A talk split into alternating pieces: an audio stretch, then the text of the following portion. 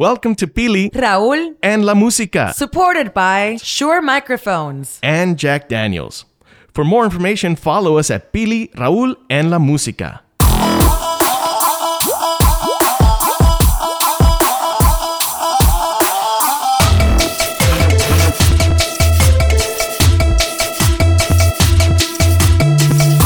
Bienvenidos a otro episodio de Pili, Raúl en la música y muy emocionados porque vamos a hablar con un artista que nos encanta la lírica, la música y desde Sinaloa, desde Culiacán, ahora viviendo en el DF. Una bienvenida grandísima a el David Aguilar. Hola señor, ¿cómo estás? Muy bien, Raúl, muchas gracias. Saludos, Raúl, saludos, Pili. Es muy contento de estar con ustedes en esta charla. Con ganas y emocionado. Ay, qué bueno. Siempre, Nosotros súper siempre. emocionados también de tenerte.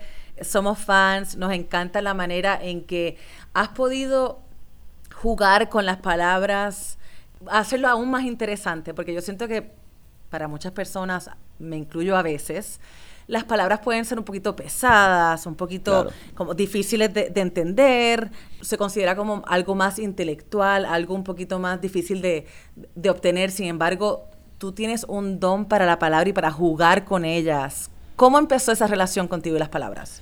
Fíjate que en el bachillerato tuve un maestro que nos puso una película que se llama El lado oscuro del corazón y que es una película sobre unos poetas eh, sudamericanos, Mario Benedetti, Juan Gelman y Oliverio Girondo.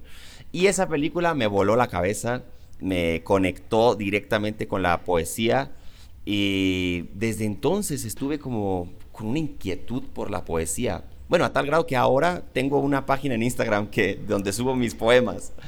Eh, ah, ¿de verdad? sí. ¿Cuál es? ¿Cuál es? Sí, eso sí no sabíamos. se llama arroba palabarista. Como si fuera un ma- Palabarista. malabarista, Malabarista. pero con pala- palabarista. Palabras. Sí. Es que eso mismo es lo que eres. Sí. Es un palabrarista. Exacto. Me gustan mucho las palabras, en realidad. No, sí, nos encantan tu letra, pero también queremos oír un poco de los comienzos de la música y que fueron las primeras cosas que de veras te emocionaron de la música. Yo sé que eres de padres músicos y familia muy musical, pero habla un poco de tus comienzos. Fíjate que yo empecé de muy niño porque mi padre es músico, toca la guitarra, toca el acordeón y además es compositor de boleros. Y él me puso muchos discos cuando yo era niño y me inculcó eh, como cierto tipo de rock inglés principalmente. Eh, Beatles, Queen, Bee Gees. Y como que en mi casa siempre cantaban. Entonces yo estuve muy conectado con la música. Me acuerdo cuando tenía como nueve años, yo les dije a mis papás, hey, yo quiero ser músico, ¿eh? y desde entonces, pero no sabía que iba a ser cantautor. Eso, eso no sabía. Sabía que iba a ser músico, pero no sabía cómo. Si iba a tener una banda o si iba a ser solista. Y terminé siendo solista. Pues sí, pero tú comenzaste con una banda que hacían covers también. Exactamente. Así, ¿Cómo fue el comienzo de esa banda?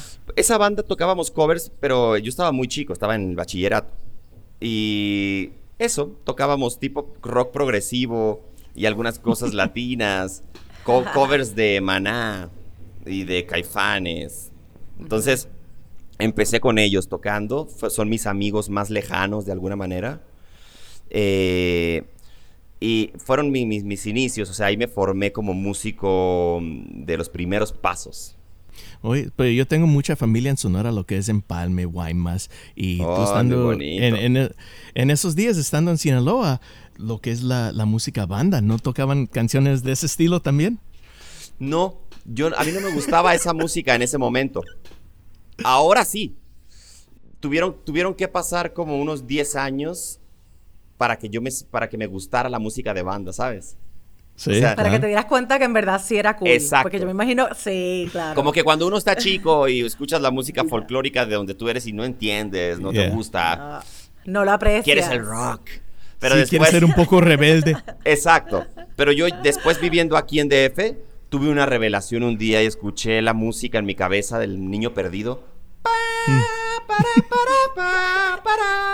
Para. Y dije, no puede ser. Y me fui a vivir a Sinaloa de regreso para hacer un disco. Wow, sí, pues Wow. uh, sí, sacaste un disco que es de estilo banda. Sí. Um, ¿A qué edad te mudaste a- al DF? ¿Cuántos años tenías? 17 tenía, 18 recién cumplidos. Sí. Así que básicamente te fuiste de tu familia de músicos a, como quien dice, a otra familia de músicos, porque fuiste de la familia de, de tu ADN, ¿no? Sí. A, a una familia donde yo veo ahora que entre tú, Caloncho, Ulises, Natalia, han- Mon Laferte, han formado como este, este grupito familiar musical que desde afuera por lo menos se ve muy lindo porque se nota que, se- que colaboran, que se ayudan. ¿Cómo fue esa transición de entre familia? Tuve que salir de mi casa.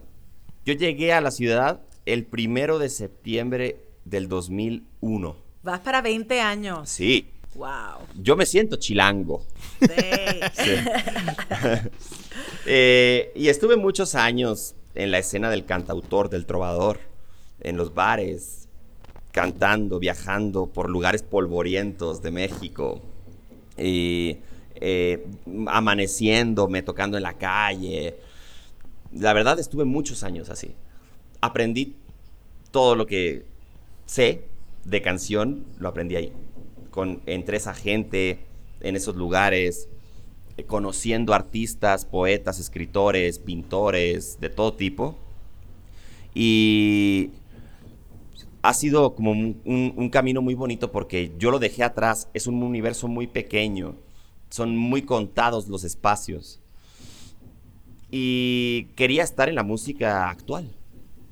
Como más ¿Por qué? ¿Qué te atraía de la música actual? la, la frescura, la capacidad de llegar a más gente, eh, otros espacios, algunos músicos también o músicas de la escena.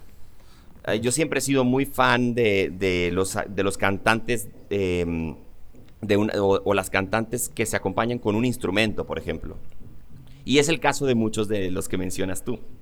Ulises, Caloncho, Alex Ferreira, eh, Daniel Me Estás Matando, Silvana Estrada. Somos colegas que, bueno, que yo admiro mucho y que son solistas, se acompañan con un instrumento. Y sé que es- estudiaste como por un año, como dijiste, pero también esto es otro tipo de escuela. O sea, has de haber aprendido muchísimo de esta área, de estas personas, de estos artistas. No, he aprendido mucho, mucho, mucho, porque ellos todos son muy, muy diferentes y todos aportan una visión diferente de la canción, del uso de la música, del estilo, mm, hasta, hasta de la logística del business aprendes mucho, ¿no? O sea, es un, es un eh, constante aprendizaje. Claro, no, yo me imagino que si vienes de ese movimiento más under, más bohemio, entrar entonces a lo más comercial tiene que haber un, un- poco de choque ahí, ¿no? Sí, y la verdad yo soy renuente a lo muy comercial. A mí no me gusta tanto. Eh, Sí. Por ejemplo, voy a poner un ejemplo. A mí no me gusta mucho tocar en vivo. O sea, dar shows sí me gusta, pero no es lo que más me gusta.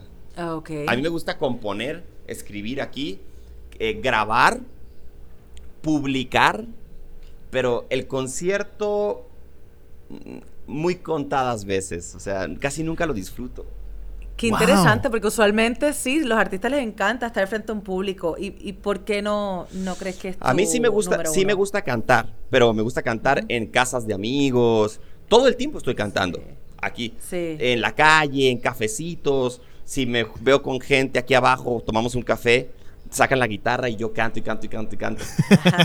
pero lo que no me gusta es el David Aguilar, voy a tocar tal día en el lunario, voy a vender los boletos, venga, no sé, no me gusta. Es, Wow. que, es que eso viene con mucha presión Ajá. también. Es mucha presión, es mucho business, eh, eh, no sé, no sé, no sé. Ya sé que nos dedicamos a esto, pero a mí me cuesta trabajo. No, yo entiendo, porque me imagino que viniendo de un artista, como que tal vez sientes que le resta al arte. Sí, siento que no tiene que ver mucho con el arte, tiene que ver con el espectáculo. Y está bien, Mm. pero son, son cosas diferentes. Eso es todo lo que digo. Claro, claro, claro. Wow, wow. Siento que eres una persona súper vulnerable en tus canciones. El David Aguilar parece ser una persona muy vulnerable, pero así de vulnerable es Rodolfo David Aguilar. Me encanta que me diga, que me preguntes esto porque es un tema además muy constante en mi vida. Yo me siento muy vulnerable en mi, en mi día a día. Muy sensible, muy vulnerable. Tengo una intimidad que, que para mí es dura. Es, mm, me cuesta trabajo eh, estar solo, por ejemplo. Eh, me cuesta trabajo tener que esperar. Tengo poca tolerancia a la frustración. Tengo mis cosas como todo el mundo, pero yo he, teni- he tenido etapas de ansiedad extrema, ataques de pánico y he surfeado todas esas olas porque también sé que tengo que, son cosas que faltan ver y siento que son cosas que cada vez se tienen que hablar más. Yo he decidido eh, transparentar mi manera de ser o lo- las cosas que me pasan lo mayor posible, pero no se consigue colar todo a las canciones. Entonces, Sí. por eso digo que soy más vulnerable yo que mis canciones, aunque mis canciones quisieran ser las más vulnerables.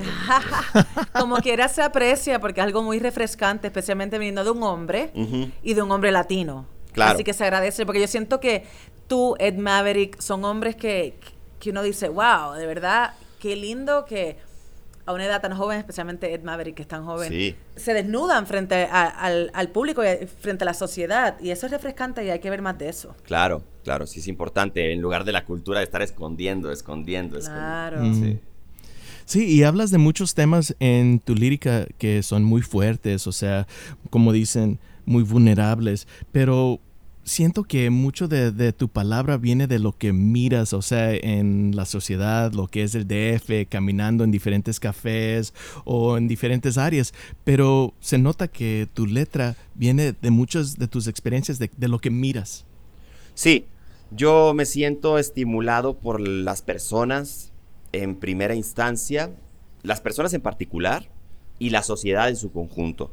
Hay canciones que, que van de una temática que tiene que ver con la gente, con el pueblo, con la ciudad, y hay canciones que tienen que ver con alguien que vino a mi casa y se tomó un café. ¿no? Mm. Entonces, yo creo que la gente, las personas son la- el principal motivo de mi escritura. Estoy seguro de que es así. Mm.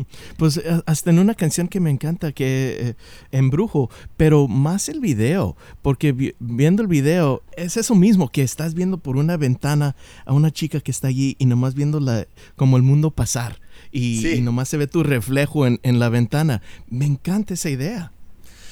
No sabes cómo me gusta ese video, lo estaba viendo hace poco, lo hizo Guillermo Llamas Altamirano, un amigo, y es muy bonito porque justo lo que dices, ah, esa es mi vida y esa fue mi niñez. Yo crecí en la sala de mi casa, ahí me pasaba y no me podían ver de afuera y yo sí, porque era un espejo. Y veía y veía y veía y veía los carros, la gente y todo, y era fascinante para mí. Sí, porque somos como people watchers, que nos encanta ver la Sí. gente y lo que hacen y cómo, cómo se, se juntan con otros y la, esa interacción. Me encanta, o sea, es, es una cosa tan bella ver cómo funciona la sociedad y, y hablan y, y se, se juntan las personas. Es un asombro social, es un asombro social, ¿no? Como una, Sí. una fascinación por, las por, la, por las personas. Es eso, ¿no? Sí, full. Algo bien interesante, eh, David, es que a veces publicas canciones que escribiste hace 10, 12, 15 años atrás, eh, como en El Café, por ejemplo, que sé que es una canción que escribiste hace más de una década atrás. Sí. ¿Por, por qué las conservas y, la- y, y- y cómo sabes el momento indicado para darle luz? Una de las razones por las que se quedan ahí es porque tengo muchas canciones. Entonces tengo que Sí, escoger. me imagino que tú escribes, escribes y escribes, ¿no? Mira, para que se den una idea, en este momento yo tengo, yo tengo para publicar como cuatro discos. Oh my God. O sea, Wow. de canciones que Uf. ya están hechas. bueno, no, est- no están grabadas, pero están escritas y están compuestas, sí. pero son inéditas. Entonces, en el inter que las grabo, sigo escribiendo más. Entonces, todo el tiempo tengo que hacer selecciones y he tenido que sacrificar algunas canciones que se van quedando, pero que las quiero grabar, pero que no quedan en ese momento. Al por ser tantas, solo es eso. ¿Y cómo sabes cuándo es el momento de darle vida? Es muy intuitivo. Por ejemplo, mm, como yo trabajo con muchos productores, Sí. también es en, es en función de, de- del productor con el que quiero trabajar. elegir qué canción creo yo que le queda. Pero es que yo me imagino que debes tener libretas y libretas y libretas. No, sí. Llenas de canciones. How do you go back? O sea, tú dices, espérate, me acordé de esta canción que escribí en el 1999. O sea, Las tengo o sea, presentes. Mira, ¿De en este disco que acabo de sacar ahorita, que se llama Sí. Reciente, viene una canción del 2001 Wow. y viene otra de abril. Sí. Y, y eso era lo que te iba a preguntar, es cuántas canciones del disco nuevo son viejas o, o cuántas son nuevas. Hay algunas que tienen como, como esta que tiene casi 20 años. Es de mis primeras canciones y la estoy publicando por primera vez. Mm, y, y- y luego vienen muchas del 2013, otras del 2017, una de hace tres meses. No sé, es muy intuitivo. Y mi próximo anti-álbum va a ser igual. Van a ser, hay canciones todavía que tengo del 2008 que quiero publicar y no he podido. Y el momento de grabarlas, ¿sientes la diferencia tuya como escritor? Te dice, ah, wow, sí, la verdad que esos 15 años o esos 10 años de diferencia que llevo practicando más la escritura han hecho diferencia. Sí, sí lo veo, pero no en un grado que me moleste. Ok. Como que me sigo viendo a mí mismo ahí. Qué lindo que no te autocriticas de esa manera. No, y eso que sí soy crítico a la hora de que estoy escribiendo, pero como que si puedo corregir un error, lo corrijo, ¿eh? También.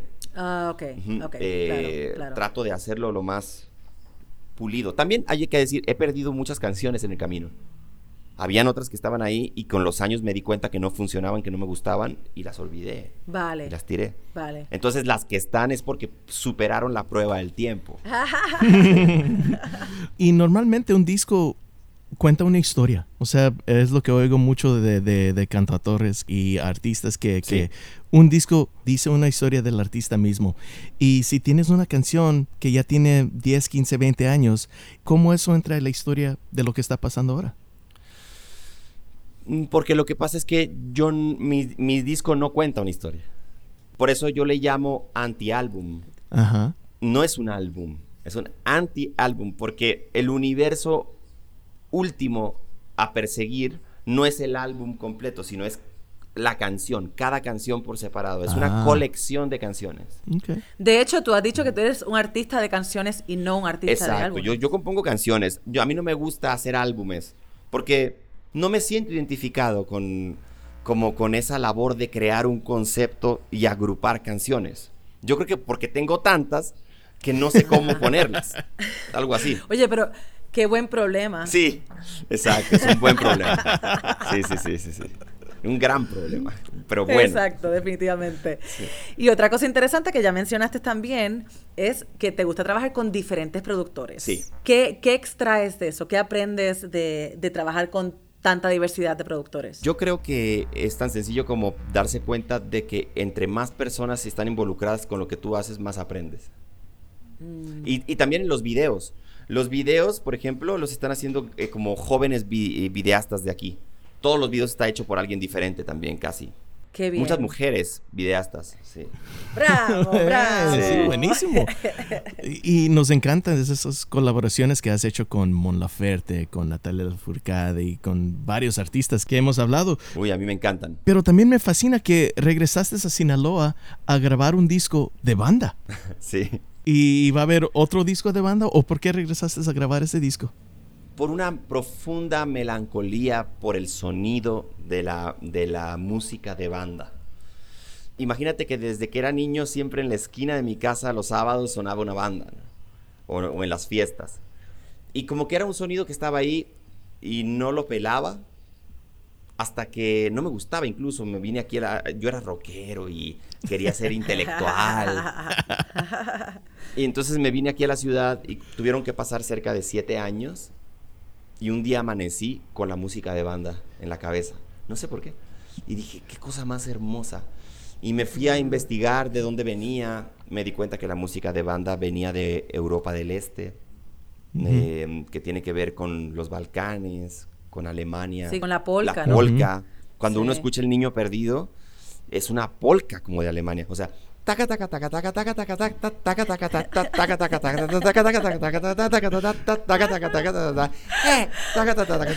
entonces, yo dije, ¿y esta locura? ¿De dónde viene? Entonces, me fui a Sinaloa a investigar y compuse 10 canciones y las grabé con banda. Fue una, un proyecto de un año. Sí, porque me, me, encanta siendo de familia de Guaymas, de Empalme, de Sonora, de Hermosillo. Bueno, ahí hay mucha música de eso también. Muchísima, y por eso digo, porque también yo cada vez que iba a regresaba a México, es like, ah, no quiero ir banda, no quiero ir, eh, pero es todo lo que se oía en cada esquina. También casi como lo que te pasó a ti, que acá en Los Ángeles empezó a salir una escena que es cool and hip escuchar música banda. Y también, like, me, me, puse a escucharla, I'm like, por una razón, ok, ahora sí eh, empiezo a entender, porque también al principio, siendo joven, es algo, quieres ser más rebelde, quieres ser más rock. ¿Hay otro disco de banda en, en, tu, en tu futuro? Sí, quiero hacerlo, no sé cuándo, pero eh, se va a llamar Ventarrón 2. y luego voy a hacer Ventarrón 3 y luego sé lo que hicieron el ventarrón pasado. me encanta, me encanta. Una de mis canciones favoritas tuyas es Eco. Que es una de, las canciones viejitas tuyas, pero cuando yo escuché esa canción, ahí fue que yo realicé el talento que tiene. Porque mira, la verdad es que en el 2020 casi todo ya se ha hecho. Es muy difícil para un músico buscar ese twist, esa cosa que te va a hacer diferente, ese concepto que te va a hacer diferente. Y cuando yo escuché Eco, yo dije, esto es lo que va a hacer a el David Aguilar diferente. Claro. Es ese juego de palabras constante que ya al principio del podcast lo, mencionamos, pero es que para mí es fascinante. Y, y, te felicito porque como repetí, siento que no mucho, no es fácil hacer algo nuevo. Claro. Y tú lograste hacerlo. Mira, es muy interesante que una canción como Echo suena muy eh, novedosa, ¿no? A mí la gente me, a veces me para y me dice, ¿cómo hiciste esto? Así me dicen. este, y me ha, tocado escuchar. Mariposa, posa, ah, wow. Sí. La gente me, me, pregunta todo el tiempo, ¿no? Y yo les, les digo que esa canción no hubiera existido sin las canciones si, sin cierto tipo de canciones de otro compositor mexicano que se llama Mauricio Díaz, que es un amigo mío y es un trovador de acá, de la escena de donde les conté que yo estuve mucho tiempo, o sea, y él a su vez, yo sé que está influenciado en otro compositor mayor, que se llama Jaime López, que compuso la Chilanga Banda, que cantaba Café Tacuba. Y entonces hay una tradición del juego de palabras y en la poesía también. Yo estuve buscando una idea durante mucho tiempo. Yo decía, ¿cómo puedo hacer una canción que trascienda de otra manera? Pensaba, pensando y pensando y pensando hasta que un día se me ocurrió. Y lo primero que se me ocurrió fue, eh, yo estaba en Guanajuato, en el Cervantino, en un festival bien bonito, y estaba tocando en la calle. Y era como, como muy primaveral el clima, y en algún momento debo haber visto una mariposa y, vi la palabra, mariposa, posa, cabello, bello, y dije, no puede ser.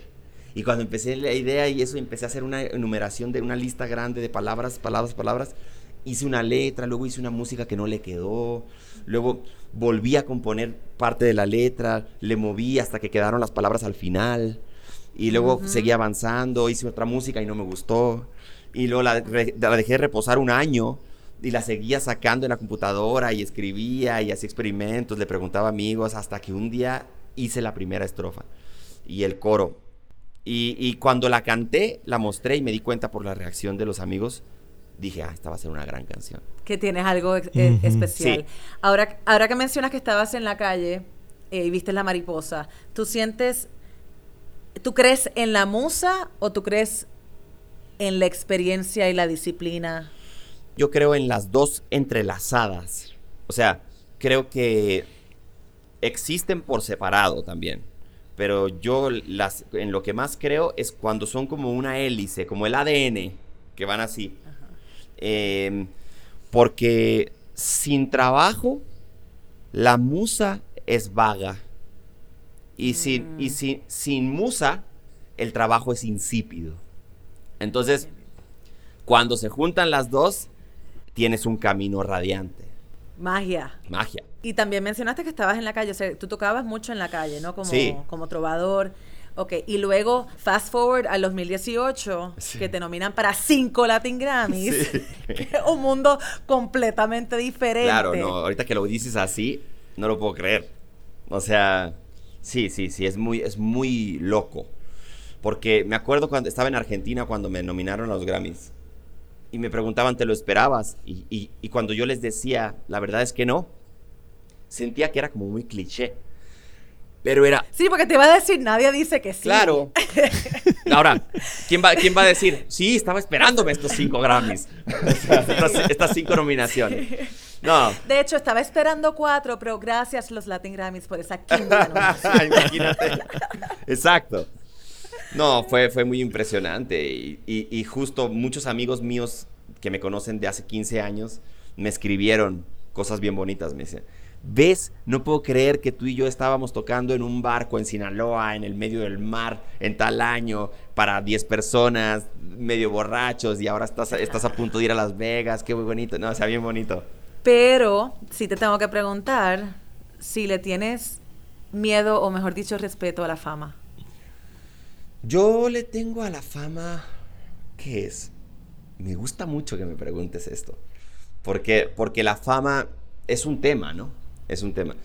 Yo por la fama siento respeto, siento respeto en cuanto, ya sabes, como ese respeto que se le tiene al mar.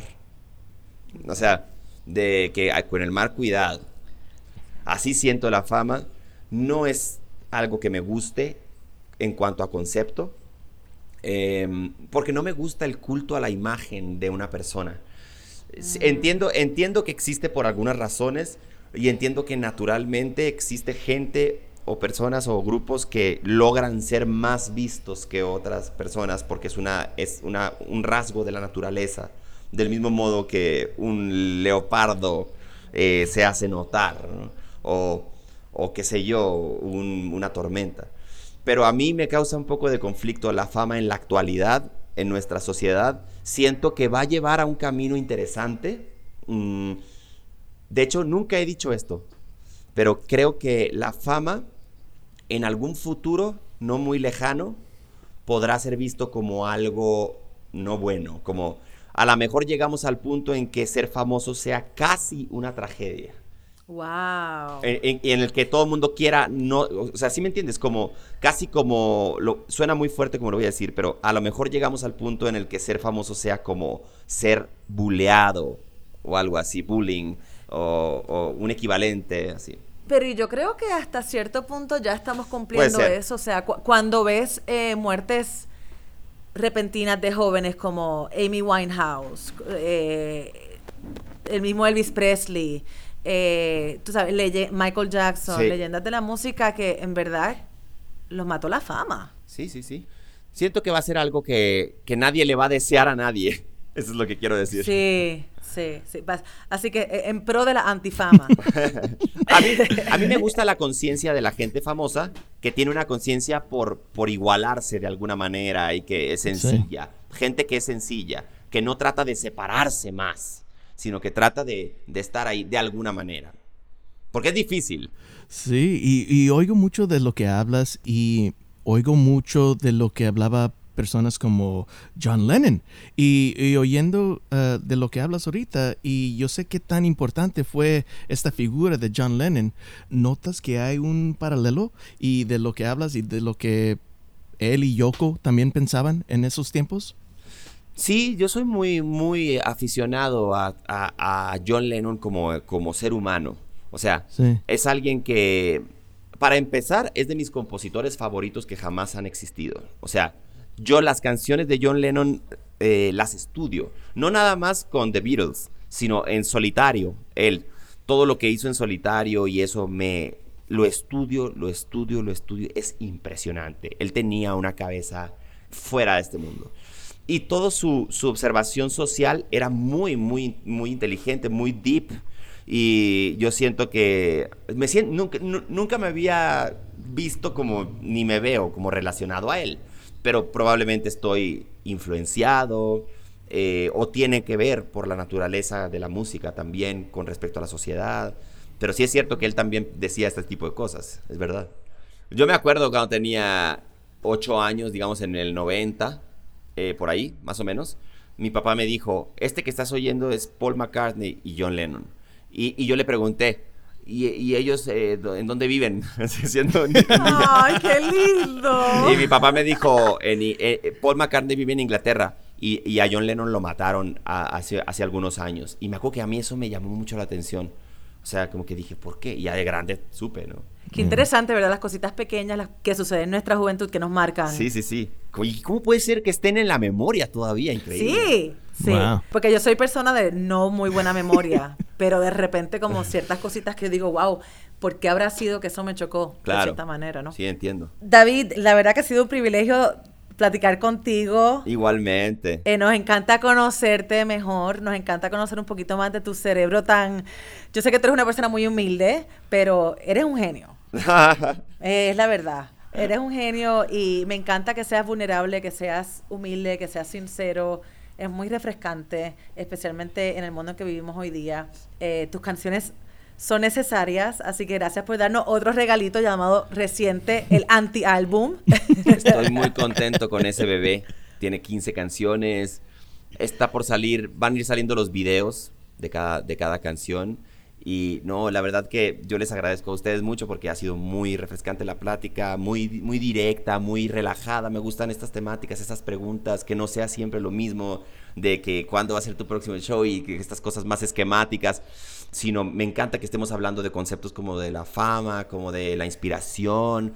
Me, fascinante. Gracias de verdad. Bueno, David, Gracias muchísimas gracias y, y suerte y pa'lante con el disco nuevo, man. Sí, pues ahí le vamos a echar todas las ganas y ojalá que nos veamos pronto. Muy Que así pronto. sea. Abrazos. Abrazos, saludos a todos. Chao. Gracias for checking out our podcast. Hey, and special thanks to Ulises El Licenciado Lozano for our amazing theme song. Our mix and recording engineer, Mario Diaz. Our artistic director, Dak. And can't forget about our sponsors, Pili. No, Raúl, Sure Microphones, and Jack Daniels, gracias for supporting la música latina. And for more information and other episodes, be sure to subscribe to our podcast at Pili, Raúl, and La Música. Hey, make sure to tell your tía, abuelo, primas, everybody to subscribe. A todos.